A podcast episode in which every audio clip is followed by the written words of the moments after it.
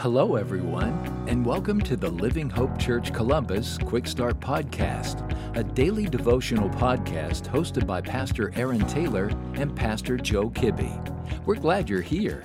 Hey everyone, I hope your week has gone well. My name is Seth Murphy, and I am a member of Living Hope Church Columbus. Our passage for today is found in Isaiah 7, verse 14. And God's word says this Therefore, the Lord himself will give you a sign. Behold, the virgin shall conceive and bear a son, and shall call his name Emmanuel. Now, if you're like me, you started your life as a baby. You were fed, had your diaper changed, learned to walk, eat, and eventually grew up to where you are today. In the same way, Jesus came as a human baby. He had to become a child, a youth, an adult. He had to grow up just like we do. He was tempted and had to mature just like we do. He truly was God with us. So Jesus came and emptied himself and humbled himself, taking on the form of a servant, in order to identify and sympathize with us, whom he came to save.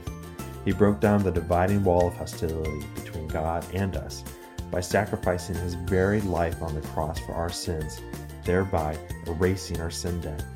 Because of this, through faith in Christ, we can be reconciled to God. As both God and man, he is qualified to act as mediator between us. He can meet us wherever we're at and be our hope, our peace, our counselor.